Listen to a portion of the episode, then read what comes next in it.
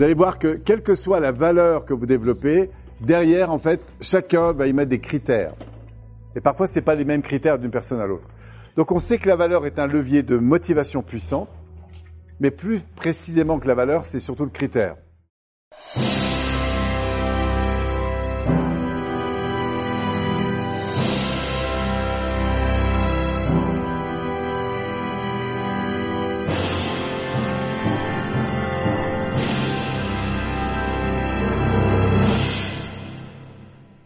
Alors on va commencer par global spécifique.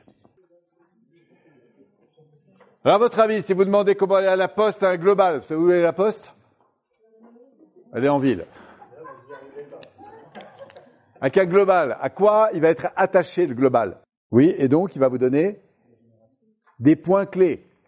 Et plus il peut élaguer, mieux c'est, parce que lui, sujet, verbe, complément, c'est mieux. Vous voyez? Un global, il va à l'essentiel en fait. Alors qu'un spécifique, il aura à cœur de vous donner beaucoup de détails. Donc un spécifique va vous expliquer, tu sors, tu vas à droite, à gauche, devant, etc. Bon, tu vas à gauche en fait. Hop, après tu montes. Vous voyez ce que je veux dire? Il va donner beaucoup de précision. Alors c'est un peu tiré par les cheveux ce que je vous donne, hein, c'est pour corser un peu le truc. Un global va à l'essentiel. Il veut les mots, les trucs. Par exemple, si vous lisez les mails, vous êtes plutôt global, vous allez lire les gros titres, comme les journaux, vous allez lire les gros titres. Si on vous laisse un message, il faut directement qu'on aille au but, et que vous ayez compris.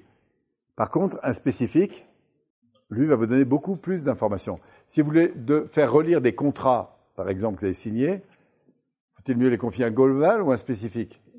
Ben oui, pourquoi? Parce qu'il va vous passer tout au pain fin. Un spécifique, lui, regarde donc les, par définition, les détails. D'accord? Il sera plus attaché à ces détails. Moi, je suis plutôt global. Mais vous êtes, on a tous les deux, d'accord? Mais parfois, on est beaucoup dans l'un et D'ailleurs, on n'est jamais trop dans l'un. En général, on dit en PNL qu'on n'est pas suffisamment dans l'autre. Vous voyez? C'est pas qu'on est trop dans l'un, c'est que dans certains contextes, on n'est pas suffisamment dans l'autre. Donc, quelqu'un qui est trop spécifique, on va lui apprendre à faire de la synthèse, en fait. Alors, quelqu'un qui est trop dans la globalité, eh bien, c'est important de l'amener dans un peu plus de précision. Donc, il n'y en a pas un qui est mieux que l'autre, il y en a un qui est plus adapté à certains contextes que l'autre. Si vous êtes un chef d'entreprise, vaut-il mieux être spécifique ou global Plutôt global. Ça n'empêche pas que vous pouvez être précis dans certaines choses. Mais vous êtes plutôt global. Parce que si, sinon, vous en perdez. À, voilà, vaut mieux déléguer. Par contre, si vous avez un bon bras droit, une attachée de direction, je sais pas qui, enfin une bonne euh, assistante, il vaut mieux qu'il soit ou qu'elle soit spécifique pour organiser. Nous, on est plutôt global, mais heureusement qu'au bureau, on a des spécifiques, parce que sinon, euh, parce que ce qui peut devenir un cauchemar, c'est de croire qu'on est d'accord, qu'on n'a pas affiné les points d'accord. Et sur des gros enjeux,